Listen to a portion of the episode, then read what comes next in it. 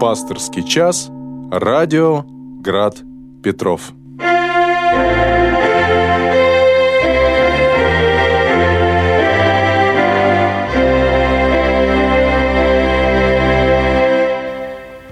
Добрый вечер, дорогие братья и сестры. С вами сегодня в прямом эфире передачи «Град Петров». Пасторский час Романах Давид, настоятель Коневского подворья, что на загородном 7. Сегодня мы снова будем говорить о наших духовных проблемах, нашей духовной жизни.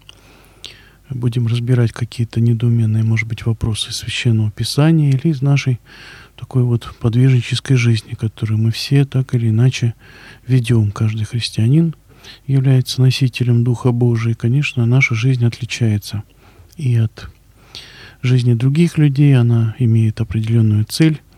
И э, мы тоже имеем определенные, скажем так, вводные, да, мы читаем Священное Писание и из него научаемся жизни. Поэтому нам необходимо быть в постоянном на учении, в постоянном совете с церковью и ее служителями, да, со священством. И мы должны быть в постоянном контакте. Вот мы используем любое время, любую возможность для того, чтобы наши какие-то вопросы поднять, обсудить, в том числе и в прямом эфире, в пасторском часе.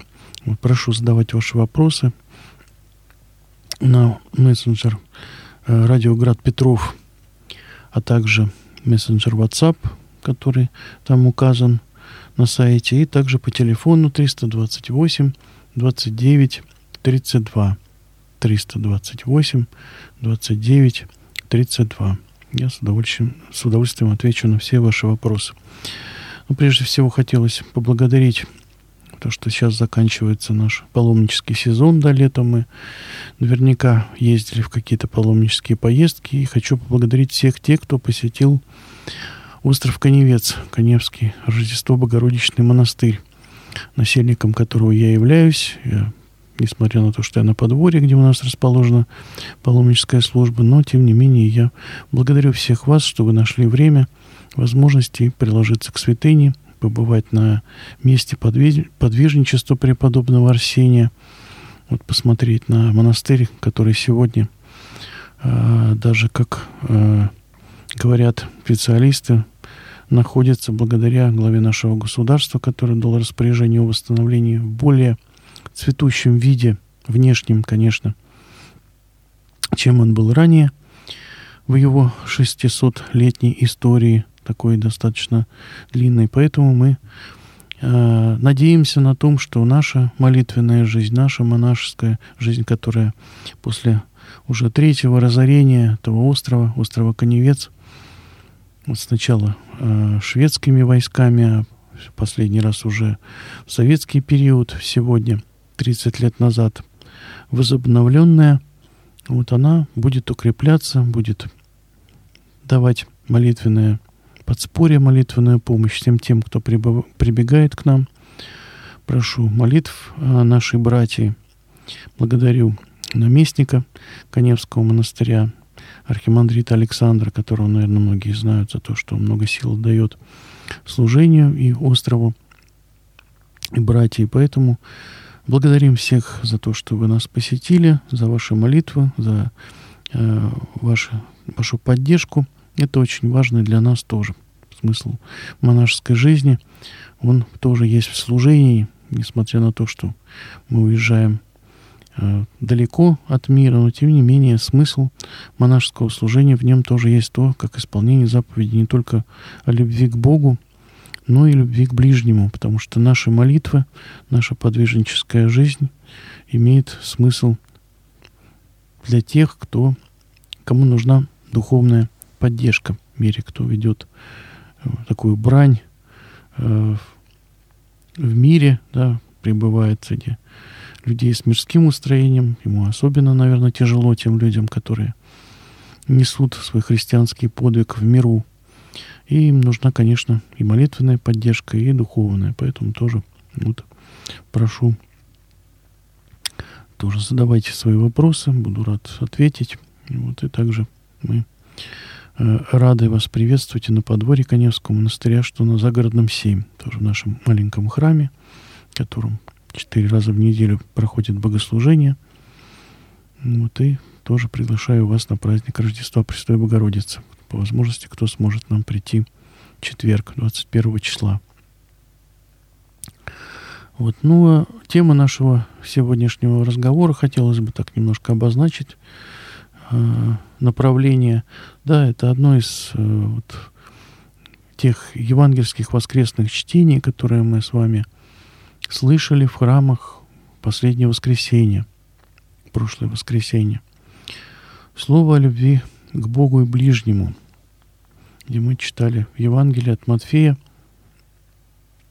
где ко Христу подошли фарисеи, один из законников, искушая его, спросил, говоря, «Учитель, какая наибольшая заповедь в законе?»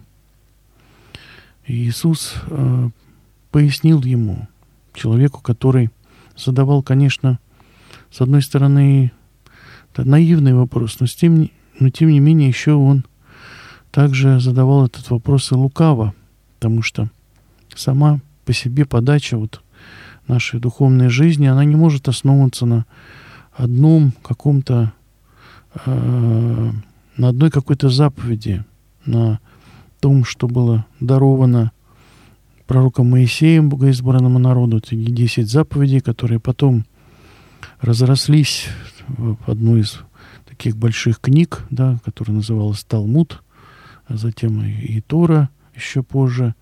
Я имею в виду, что Э, разрослось именно в огромное количество религиозных предписаний, да, кроме, да, вот закона Моисеева, да, который прибыл, предал э, он э, своему богоизбранному народу, он перестал быть носителем вот такой ясной цели и задачи нашей религиозной жизни. И каждый человек имел такое вот искушение превратно толковать это все – Поэтому сегодня очень важно нам с вами убрать вот все то, что мешает нам понять, а что есть наша вера.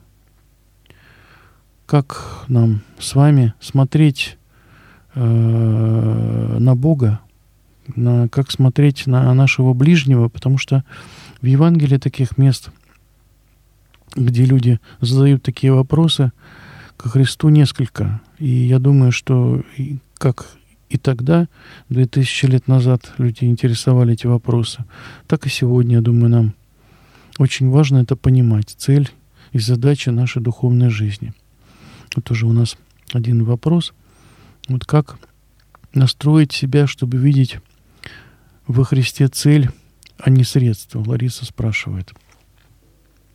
Вопрос хорошо, конечно, задан, хорошо для нас э, действительно понимать, потому что религиозная жизнь — это прежде всего, если брать вот этот глагол, который мы употребляем, слово «религия», она и означает, религара — это воссоединять, снова, то есть воссоединять, исправлять соединение, да, делать его э, заново, устанавливать его связь с Богом. И вот эта вот связь с Богом, она, конечно, сама суть ее это отношение, наше отношение к Богу. Богу как к Богу. Вот хотелось бы на этом заострить э, возможность, что прежде всего э, Бог есть Творец, Создатель этого мира. Тот, кто дал нам многое. И мы не можем э, его воспринимать как средства, например, к достижению каких-то определенных целей, потому что это недостойно Бога. Мы не можем воспринимать его как э, какой-то определенный, э, определенного родителя, который постоянно должен осыпать нас подарками.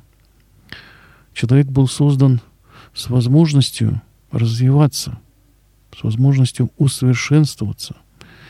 И вот это вот э, общение человека и Бога, как человека, ограниченного в своих возможностях, да, законами физики, нашими внутренними да, свойствами определенными э, жить в этом мире, мы так или иначе не можем использовать совершенство, абсолютное совершенство, да, а мы должны, наоборот, сами совершенствоваться, сами являться тем средством, используя все вокруг себя для того, чтобы достигнуть этого совершенства.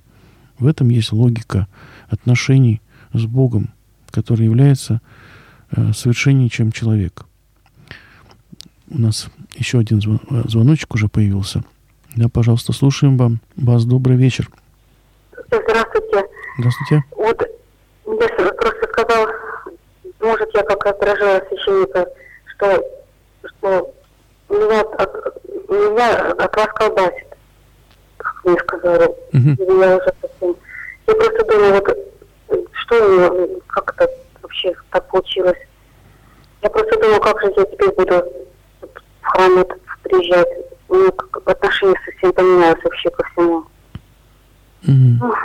Ну, я, конечно, покаяться еще в этом, что я начинаю надумывать на на священство, на священника худые помыслы.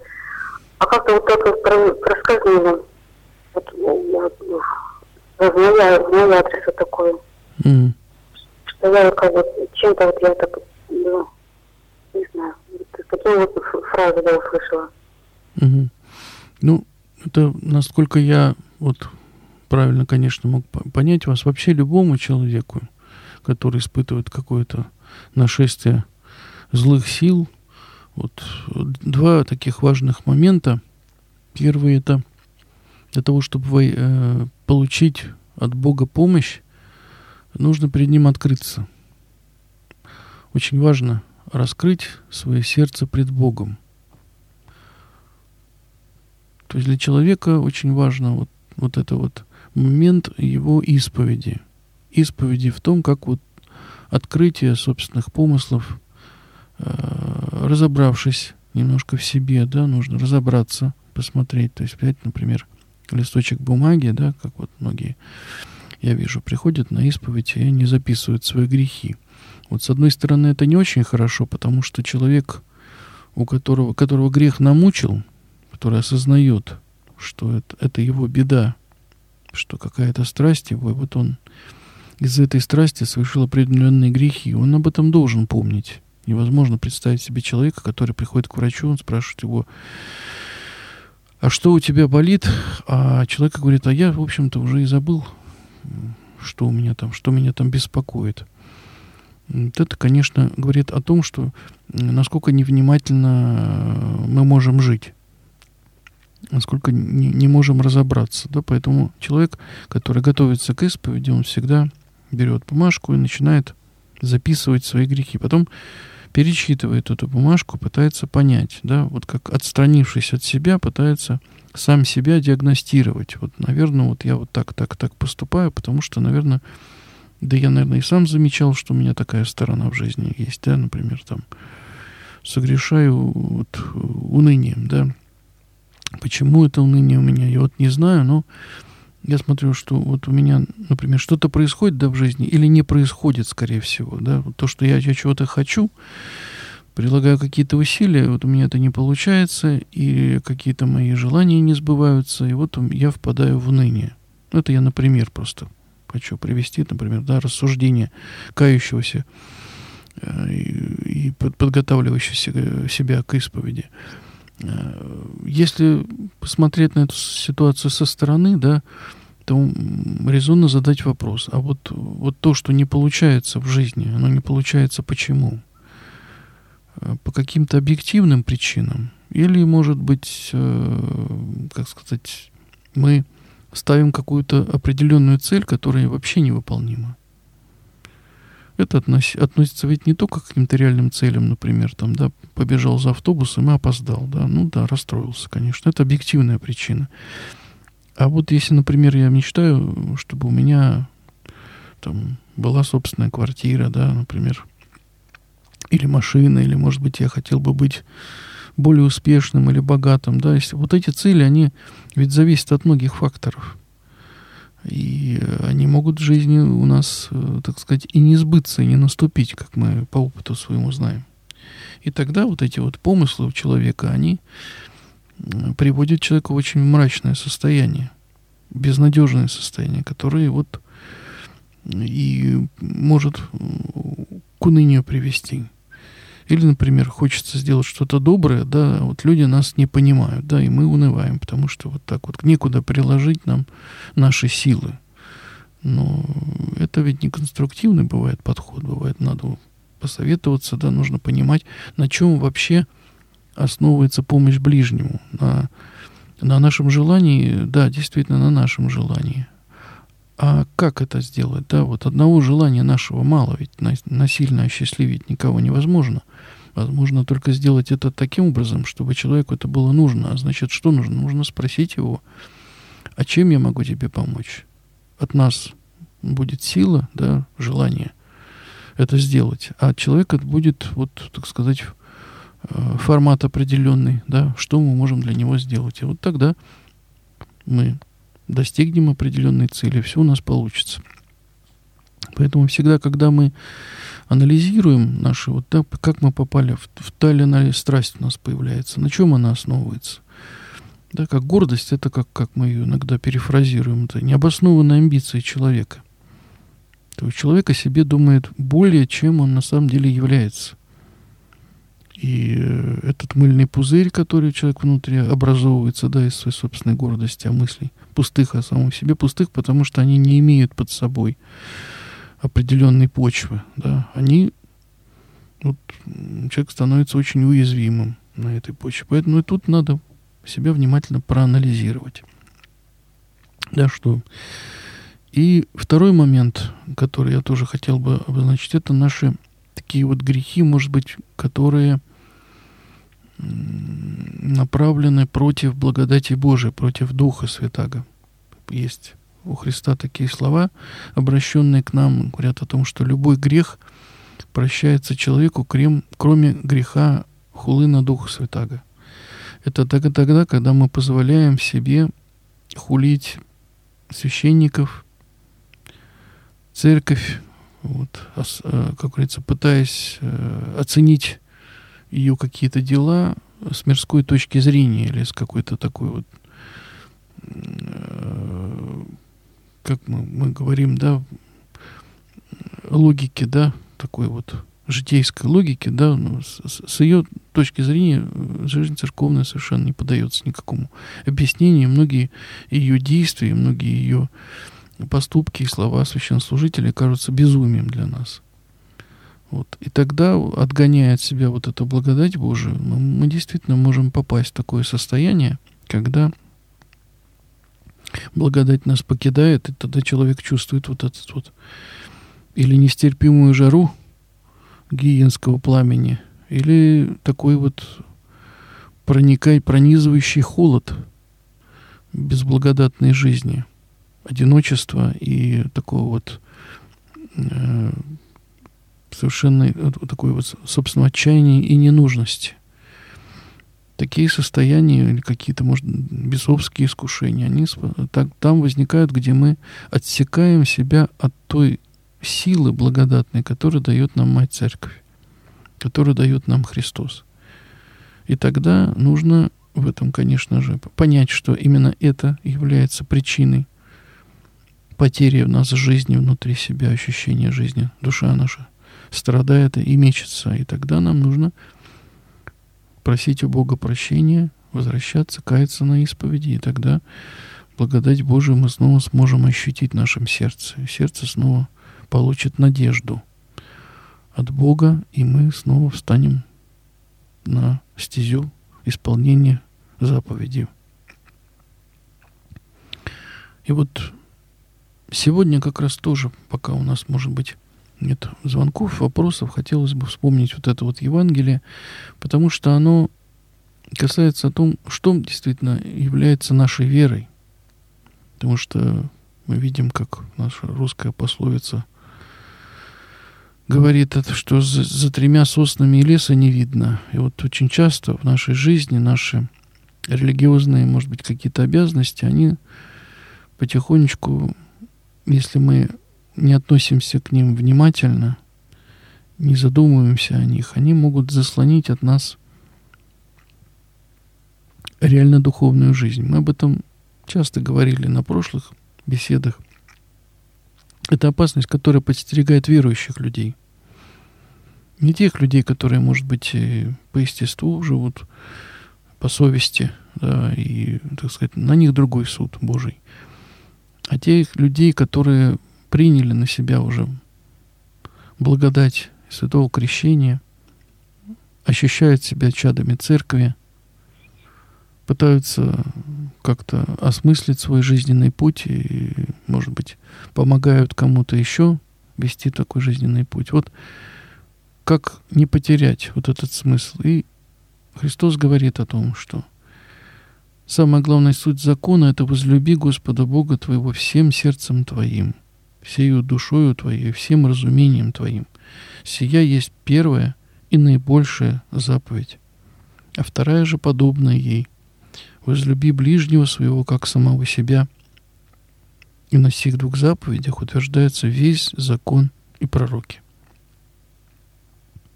Господь говорит, что смысл нашей веры, нашей, наших отношений с Богом – это есть любовь.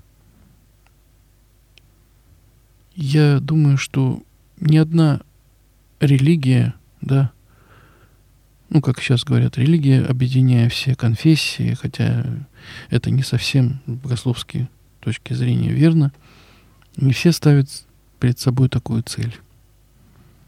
Именно служение любви. Любви к Богу и любви к ближнему. И поэтому в нас тоже ослабевает любовь, оскудевает иногда, потому что мы ищем эту любовь в церкви. Каждый, кто приходит в храм – он рассчитывает, что благодать Божия и любовь, да, любовь Бога Отца и благодать Святого Духа, да, будет присутствовать с ним. И, конечно, удивляется, потому что иногда мы этой любви видим мало, а иногда вообще нам кажется, что нас не любят. И вот, вот это наша проблема, проблема, она, конечно, бывает двоякая. Она может исходить как и от тех людей, которые требуют себе любви эгоистически, да, им кажется, что их не любят. Либо может исходить и от, то, от того, что и служители церкви могут не являть ту меру любви, которую, э, на которую мы можем или хотим рассчитывать. Так тоже бывает. Но бывают и условности, которые мы сами себе рисуем, сами себе придумываем. Именно по той причине, что не находясь в церкви, не живя с ней одной жизнью, жизнью общины, нам сложно понять, что там происходит. Потому что очень тяжело прийти в семью, да, и рассчитывать, да, не только на гостеприимство, а на то, что тебя опускали, так сказать, всегда, когда тебе захочется и когда у тебя будет, так сказать, на это настроение. Но сегодня хотелось бы все-таки остановиться на любви, да, о том, что мы должны сделать, не о том, что мы должны получить в церкви, да, потому что я думаю, что благодать Божия все-таки во всех церквях одна и та же действует на каждого человека. Служители церкви так или иначе служат Богу, совершают богослужение, занимаются, я имею в виду, системно благотворительностью, может быть, не, не адресно, не всегда на это есть средства. Сегодня церковь еще, несмотря на такие вот благоприятные относительно церкви сегодня времена,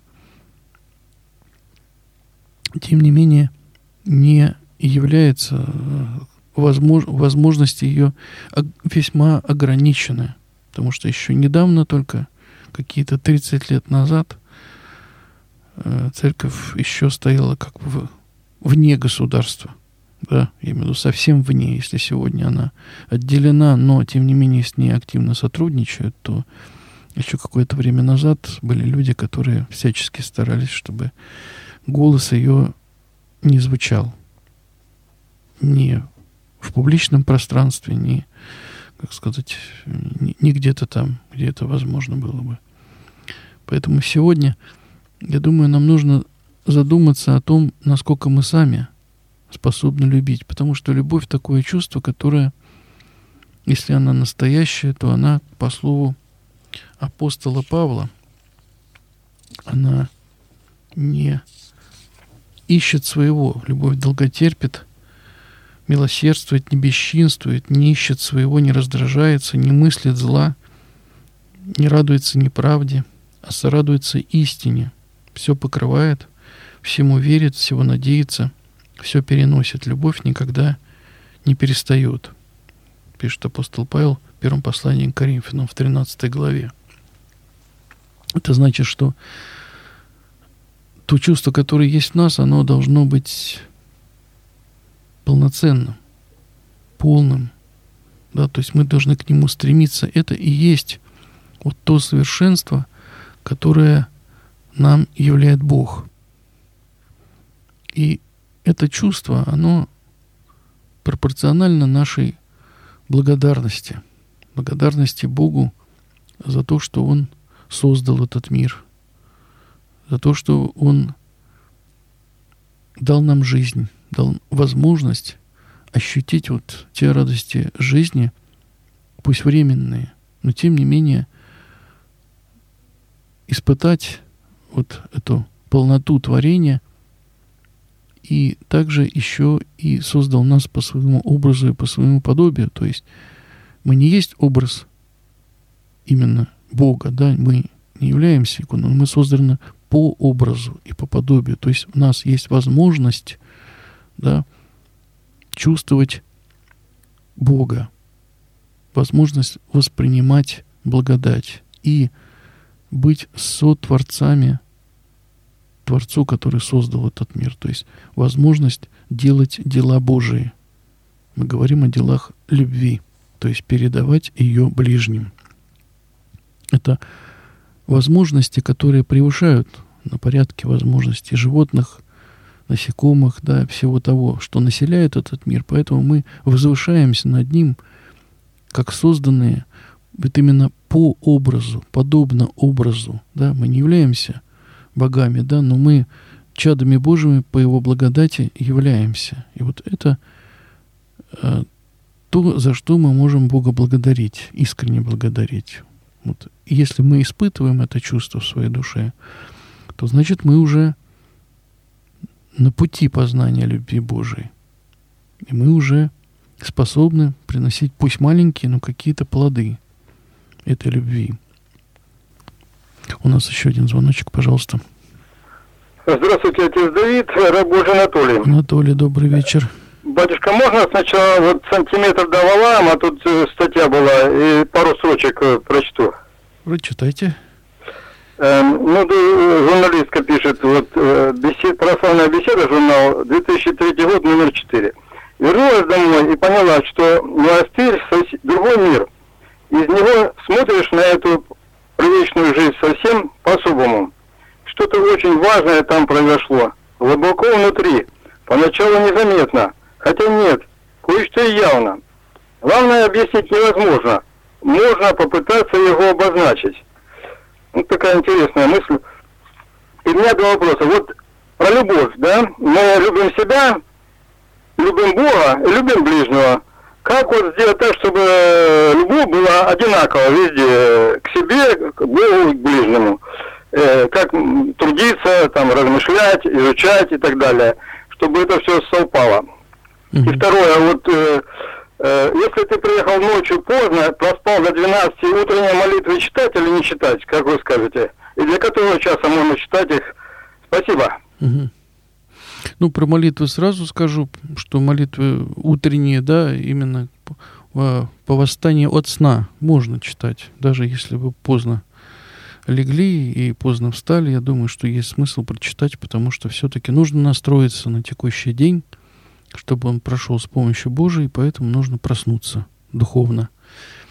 Вот. А что касается вот любви, я думаю, что здесь немножко не совсем верно мы говорим, если говорим о том, чтобы одинаково любить Бога и ближних – чувство вроде бы действительно одно и то же, но заповедь, если точно мы слова Христа передаем, возлюби Господа, то его всем сердцем твоим, всей душою твоей, всем разумением твоим. Сия есть первая наибольшая заповедь, а вторая же подобная ей. Возлюби ближнего своего, как самого себя? Здесь есть определенная мера. Если мы говорим о любви к Богу, то любовь к Богу может быть у нас, мы стремимся, чтобы она была как можно более полная. Тем более она под, подобна, вторая заповедь подобна ей, она не противоречит друг другу. Несмотря на в нашей жизни, да, есть такая казуистика, что мы сталкиваемся с такими вещами, которые вроде бы Богу угодить, да, или человеку угодить. У нас вот бывают вот такие вот моменты в жизни, да, где мы вынуждены соблюдать что-то одно. Такое тоже бывает. Я такое на исповеди часто слышу от своих прихожан. И поэтому здесь сказать, что мы одинаково будем любить совершенство, да, и одинаково будем любить ближнего, а ближнего надо любить как самого себя – именно. Любовь к Богу и любовь к человеку, она в своей мере, мне кажется, отличается, а по сути подобна друг другу. Но это мое частное мнение, как я бы вот прочитал бы вот этот вот, вот эти слова Бога. Потому что любовь к совершенству, она делает человека совершенней. А, то есть она говорит о том, что мы можем совершенствоваться и всем сердцем и всей душою и всем разумением своим, да, все силы души, как, которые здесь перечислил Христос, они все просвещенные Духом Божиим, да, они все становятся богоподобными. А любовь к ближнему, она основана на тому, что мы у Бога видим той жертве Христовой. Да, то есть вот это вот самопожертвование, которое, которым Бог нас учит, которым нужно, с которым нужно любить нашего ближнего, оно все-таки э, более конкретно. Здесь мы понимаем, что Христос отдал свою жизнь за нас, да, но не только за меня, но за каждого из нас. Поэтому вот здесь, вот в этих словах не скрыт эгоизм, что нужно любить ближнего, как самого себя. А здесь скрыт тот смысл, что здесь мы любим ближнего, помня о том, что за него умер Христос, как говорит апостол Павел. И раз за меня умер Христос, то и за ближнего тоже умер Он. Не потому, что мы должны мерить, что я вот себя люблю, я эгоист. Ну и, соответственно, вот такой же мерой буду мерить свою любовь к другому ближнему. Не об этом а, здесь идет речь. Речь идет о том, а, что мы учимся этой любви у Бога. Потому что любовь человеческая, да, здесь я говорю вот слово человеческое, говоря о том, что есть форма любви, которой человек, которому даны человеку для того, чтобы он эту любовь проявлял. Но это не сама любовь. Бог есть любовь. Да? Он учит нас совершенной любви. А любовь, как мы говорим, она ее человеческая, да, плотская может быть. Может быть, любовь э, в том смысле, что мы с кем-то единомышленники – Бог, любовь может быть в том, что мы с кем-то, так сказать, являемся членами одной общины. Да? Здесь это совершенно, э, может быть, вещи, которые являются э, формой любви, да? но не, сам, не самой сутью. Да? Вот это я хотел бы подчеркнуть. Потому что даже мы говорим, да, о браке. Брак, если он законный, он является формой подвига формой самопожертвования. Но есть к браку предпосылки.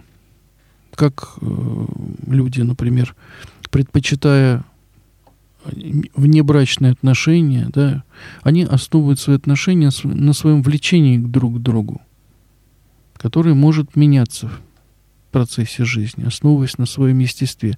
Но влечение Адама и Евы да, к друг другу, это всего лишь Богом данная предпосылка к браку, чтобы они вообще нашли друг друга. Только тогда. Да, то есть Бог помогает нам, способствует нашей любви, не только говоря о ней или показывая пример своего возлюбленного сына, но он и создает человеку в этом мире э, все законы, предпосылки к тому, чтобы человек все-таки любил, а не противно этому. У нас еще один звоночек, да, пожалуйста. Добрый вечер, батюшка Рабожий Николай. У меня вот родственники старообрядцы, да, вот. И вот они говорят, знаете, вот у вас вот в вашей церкви официальной, вот, э, процентов 90-95 крещений, это так вот, знаете, чуть-чуть вот лобик вот мочат, мочат младенца, да, чуть-чуть водички на голову льют. И при этом вот пишут во всех катехизисах, догматических богословиях, что это таинство, где происходит погружение. Вот никакого погружения нет. Вот ваша вот официальная церковь вся вот давным-давно вся изолгалась. Вот что им можно возразить э, на эти обвинения? Ну, я тут скажу, что действительно обряд этот э, в своей форме в течение обряд, да, мы говорим об обрядовой стороне или о не о таинственной. Потому что в любом таинстве надо понимать, что две стороны, обрядовая и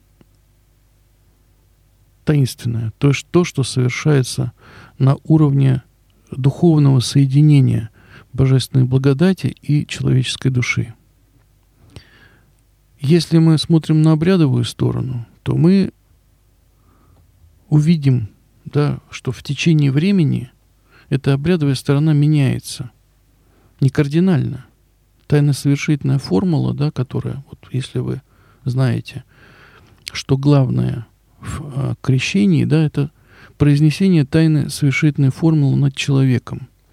Крещается раб Божий или раба Божия во имя Отца и Сына и Святого Духа. И троекратно человек а, соприкасается со святой водой, да?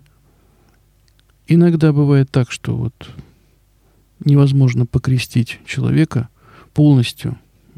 Такие крещения происходят в больницах, в труднодоступных э, для воды местах, в горах, в пустынях и во многих таких. В церквях обряд тоже немножечко поменялся. Это правда. Но если мы сейчас будем обрядовую сторону, кроме тайно-совершительной, я имею в виду основной, той, которая была установлена в апостольские времена, будем ставить в зависимость от обряда, то мы как раз вот превратимся в тех самых фарисеев и садукеев, которые, подходя ко Христу, я вот к вам хочу обратиться, Николай, чтобы вы задумались над этим серьезно – Они говорили, не от Бога этот человек, потому что не хранит субботы. Он нарушал закон Моисеев с точки зрения фарисейской. Здесь, если мы будем отрицать благодатность таинства, да, то есть участие в ней Бога из-за нехватки физического вещества, которое присутствует все-таки, да, но его мало, меньше, чем, так сказать, возможно было бы по каким-то определенным причинам. Купель маленькая, там какие-то больницы, это другие обстоятельства. Мы тогда получается, что мы становимся теми же самыми людьми, комара отсиживающие, а верблюда поглощающие, да, как они с Христос говорит, что сами вы не являетесь образом, образцом нравственности, сами вы гробы полные внутри осуждения, хищения, неправды, а внешне пытаетесь говорить, что из-за обряда я могу хулить церковь. Понимаете, к какому страшному греху мы подходим? Мы совершаем грех хулы на Духа Святаго из-за того, что нам кажется, что есть обряд. Старообрядцы прошли очень тяжелый путь. Да, из-за обряда, который они не приняли в свое время, прошло более трех веков, и сейчас все соединились. Но, может быть, не все сознательно соединились, да, а многие еще ищут того самого раскола, который был. Но люди прошли страшным путем. Они, многие из них лишились таинств. Есть старобрядцы, которые не имеют священства, потому что утеряли его, потому что только законное рукоположение может быть. И хотелось бы, чтобы вы задумались, и задумались те, кто так думают, что можно из-за каких-то, какой-то обрядовой стороны можно потерять связь с церковью, которую нет, которой не будет конца во веки веков, как сказал Христос. Поэтому нам изо всех сил нужно держаться нашего единства. Обряды бывают, меняются. Бывает, что так сказать, какие-то есть нюансы определенные в э, исполнении их. Но сама тайно совершительная формула, она совершается верно, совершается рукоположенными законно священниками, и подвергать сомнению эту веру мы не можем. Подвергать сомнению это крещение мы не можем. Младенец может быть крещен родителями, даже не священником – святой водой с тайно-совершительной формулой, без погружения. Это крещение признается церковью официально. Поэтому я все-таки, да, и вот в конве наших, нашей сегодня беседы хотелось бы тоже отметить, что когда мы подвергаем сомнению из-за каких-то, да, даже вот, как говорят, таинство э, совершается законно, даже если есть, э, так сказать, э, священнослужитель, который возможно, вызывает сомнения именно своей, своим образом жизни. Если он законный священник, он обладает правом и властью совершать таинство, каким бы он ни был, пока он официально не извержен из сана и не запрещен в священнослужении. Настолько сильная власть и сила благодати Божией, которую мы получили от Иисуса Христа и Его Церковь, что даже наши недостойные жизни личные грехи не способны воспрепятствовать этой благодати. Настолько сильное таинство причастия, что э, никто из нас ведь не может сказать, что достоин с этого причастия, что его грехи позволяют ему иметь моральное право подходить к чаше и говорить о том, что он ее достоин. Никто из нас не достоин тела и крови Христовой. Но тем не менее, по снисхождению Божию, людям, стремящимся к покаянию, исповедующим свои грехи, Господь приобщает их святого тела и крови по своей божественной любви именно для их спасения. Идет процесс спасения человека. И если человек прилагает эти усилия, то он получает божественную благодать. Его жизнь меняется с помощью Божией и благодатными силами. Если человек недостойно подходит, да, без определенной подготовки, такое тоже бывает, как мы говорим, да, есть такая фраза «причащающееся в осуждении». Бог поругаем не бывает. И здесь благодать Божия остается благодатью Божией, она не оскверняется. Но человек этот не, не получает никакой помощи. Иногда бывает даже и хуже. Он попадает под власть бесов, которые его мучают за его вот это вот недостоинство. Его страсти продолжают в нем умножаться, несмотря на то, что он подходит к святыне. Так тоже бывает. Поэтому мы должны бояться, так сказать, оказаться вот в таком состоянии, да, нечувствия к святым таинствам. Это очень страшно, потому что оно может привести к нам к полной потере любви. У нас еще один звоночек, пожалуйста. Добрый вечер, слушаем вас. Алло. Здравствуйте. Отец Давид, здравствуйте. Добрый вечер. Спасибо за такие ясные, прямые, простые ответы. Просто я в восторге. Вы знаете, вот такой случай был, что это протестанты тоже, вот когда появились у нас, активничали тут, и вот они это устроили вот эти э, баптистерии, да, и вот девушку толкают с головой, с головой, говорит, ой, у нее коса не, поп не попал, и косу ей там мочат. Вот эти вот, э, эти самые э, протестанты и, получается, староверы, они как бы где-то смыкаются в этом вопросе. А у меня вопрос, знаете, по поводу Вселенского Патриарха. Вы нам не рассудите, что это такое заявление, ну, в современном мире я имею в виду, вот что вот Вселенский патриарх якобы в Эстонии был, там в Финляндии, еще где-то. Вот он как змей кружится около наших границ. А, и также американские базы вокруг. В общем, пытаются нас придушить якобы. У них такой план анаконда есть. А вот какую роль играет этот вселенский патриарх, он на чем издевении там вот получается существует? Спасибо. Ну, вы такие великие вопросы задаете, что, наверное, я вам факты-то не предоставлю, я имею в виду, на чьи деньги, что происходит и э, какую роль он играет. Все-таки я не могу, как сказать, э, судить патриарха. Я могу лишь э, подтвердить, что имеется место э, вот таким вот и захватом храмов, да, в интересах другого патриархата. Из-за этого у нас и нарушено вот это вот каноническое общение по благословению святейшего патриарха. То, что с их стороны озвучивается именно как вот такая воля одного человека, который, по их мнению, руководит церковью, да, но мы знаем, что церковью руководит Христос.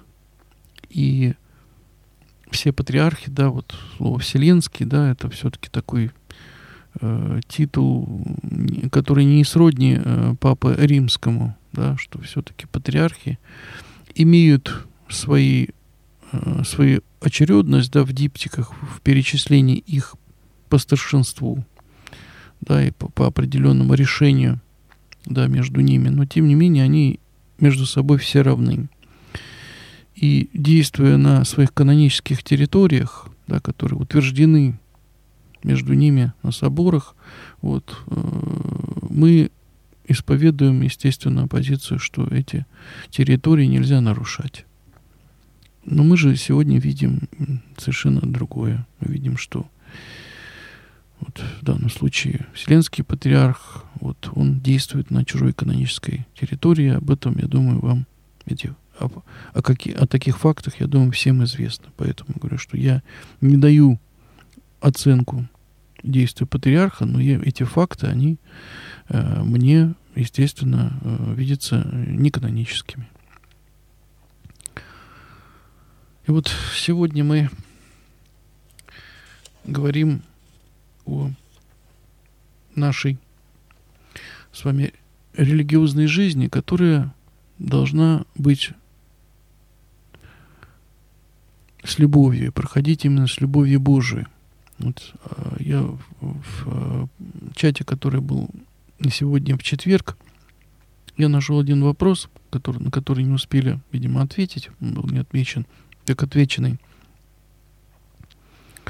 Спрашивает Сергей, э, кому Христос заплатил выкуп своей кровью, своей жизнью? Он пишет, что я понимаю, что это так, что это за людей, но кому? И вот один из таких действительно вопросов, которые часто задают люди, которые внимательно очень относятся такой к юридической стороне этого дела. Это вопрос очень такой важный для нас, потому что здесь как бы для нас кажется нам, да, что Христос вынужден был, вынужден был э, заплатить своей кровью кому? логика иногда подсказывает людям неверно, что Богу Отцу, который нуждался в этой крови для того, чтобы что-то в этом мире исправить для спасения человека. Но давайте еще раз проанализируем вот те догматические основы нашей церкви, да, той любви Божией, которая через познание Святой Троицы изливает, изливается на нас. Человек — утратил общение с Богом. Он лишился вот своего райского состояния и стал смертен. И если бы Бог просто простил его, да, то человек, возможно, согрешил бы еще раз. Потому что мы понимаем, что если человек уже искушен в чем-то, если он что-то, что-то в нем изменилось, изменилась его природа, вошел в грех в его природу, то он стал бы грешить. Стал бы грешить и дальше, даже в райском саду, в своем таком невинном состоянии, да, которое он утерял, но пребывал бы в любви Божией, но будучи уже не невинен. Поэтому человек стал смертен. Он был наказан. Он лишился вот этого, этой невинности, и он лишился Царствия Божия. Что можно было сделать? Узаконить грех и, так сказать, соединить его с невинностью или просто, как говорится, благодатью Божию изгнать это повреждение из человека. Но человек был создан разумным, он должен был сам это сделать, а сам он этого делать и не хотел, и не мог. И поэтому ему нужно было, было дать возможность для этого. Поэтому Бог сошел с небес на землю и воплотился, то есть он стал таким же, как человек. Таким же. Он воспринял его природу без греха, да, прожил с ним вместе и умер от рук человеческих. То есть он дал возможность человеческой плоти прожить эту жизнь без греха. Поэтому он пролил эту жизнь не в удовлетворение Богу Отцу, а для человека, ради человека, чтобы человек смог смыть своей кровью, кровью Христовой, да, которой мы все становимся причастниками, через его вычеловечение, чтобы он смог избавиться от греха, снова получить доступ в Царствие Небесное. Поэтому здесь есть вопрос правды, вопрос справедливости, да, небесных законов, как непреложности, как и Божьего закона, и так непреложности того, что за каждый грех человеку грозит смерть и ад. Вот в чем этот смысл. Чтобы мы не говорили о том, что Бог, Он разнствует в своих словах. Древним он сказал одно, сейчас он говорит что-то другое или творит что-то другое. Но все слова Божии, все непреложны. Все его благословения и все также его отлучения, анафимы, они все в этой жизни работают. Но мы имеем, как говорит апостол Павел, ходатая на небесах, да, Иисуса Христа, человека, который посредством своей крови имеет оправдание для тех людей, которые хотят избавиться от этого греха. Нашего желания и наших действий да, достаточно для того, чтобы Христос избавил нас именно от вечной смерти. От земной смерти Он уже не сможет избавить нас, потому что мы повреждены грехом. Мы от нее уже не идем. Она как наказание за первородный грех существует, но вечной смерти Он нас избавил. Далее мы, заплатив, уплатив этот, пройдя да, наказание свое на этой земле, прожив тяжелым образом, совершив какой-то христианский подвиг вместе со Христом в этой жизни, приобщившись Его крови. То есть Господь дополнительно нам выше этого творения совершил подвиг, который мы не смогли бы даже вообразить себе. То есть пошел против природы, да, пошел против сохран... законов сохранения жизни да, своей. То есть показал нам высший пример и божественной любви, и чудо.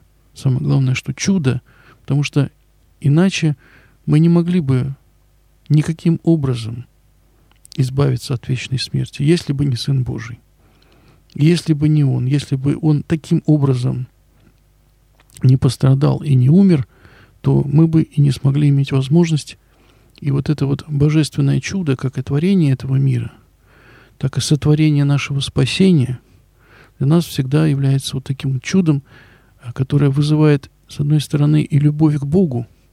Я думаю, что это искренне благодарение Богу может за то, что мы имеем такую возможность в жизни. Не просто так умереть а имеем возможность к вечной жизни. И также благодарим за то, что Он снова принял нас в свое общение. Здесь и величайшая любовь, и величайшее благодеяние для человека. Поэтому сегодня, говоря о любви, давайте будем помнить о том, что эта любовь должна быть не эгоистическая, она должна жить в нас. То есть мы должны культивировать ее, иначе на страшном суде, да, мы же знаем, как Христос говорит о том, критерии, какие будет, будет суда. Мы не предъявим э, какие-то свои особые заслуги, да, а Он спросит о том, что накормили ли мы голодного, одели ли мы замерзающего человека, помогли ли кому, проявили ли милосердие, отдали ли что-то ради него – а то, что отдали мы ради него, то сделали для него. Вот это будет критерий страшного суда. Поэтому кто на что надеется, да, в своей жизни, бывает, что люди и по желанию каких-то особых заслуг, да, творят любовь. Но опять же, это, мы об этом и говорили, что Господь по естеству нам дает возможность да, э, жить в этом мире э, по любви. Да, поэтому и некрещенные люди – те люди, которые не знают любви Божией, они тоже проявляют друг другу любовь. Как говорит Христос в Евангелии, да, и грешники грешникам взаим дают, да, потому что, в принципе, они друг для друга все время это делают. А мы учимся это делать по своему новому естеству, которое мы приобретаем по благодати Божией. То есть мы учимся вот тому сыновству, тому родственному чувству к Богу, чувствуем родство со Христом, причащаемся Его тела и крови, и посредством этого изменяемся, становимся любящими людьми. Но не просто по естеству, как живет весь мир, ты мне, я тебе, а стараемся превысить это, потому что Господь наше родство будет признавать по тому, насколько мы что-то жертвовали в своей жизни.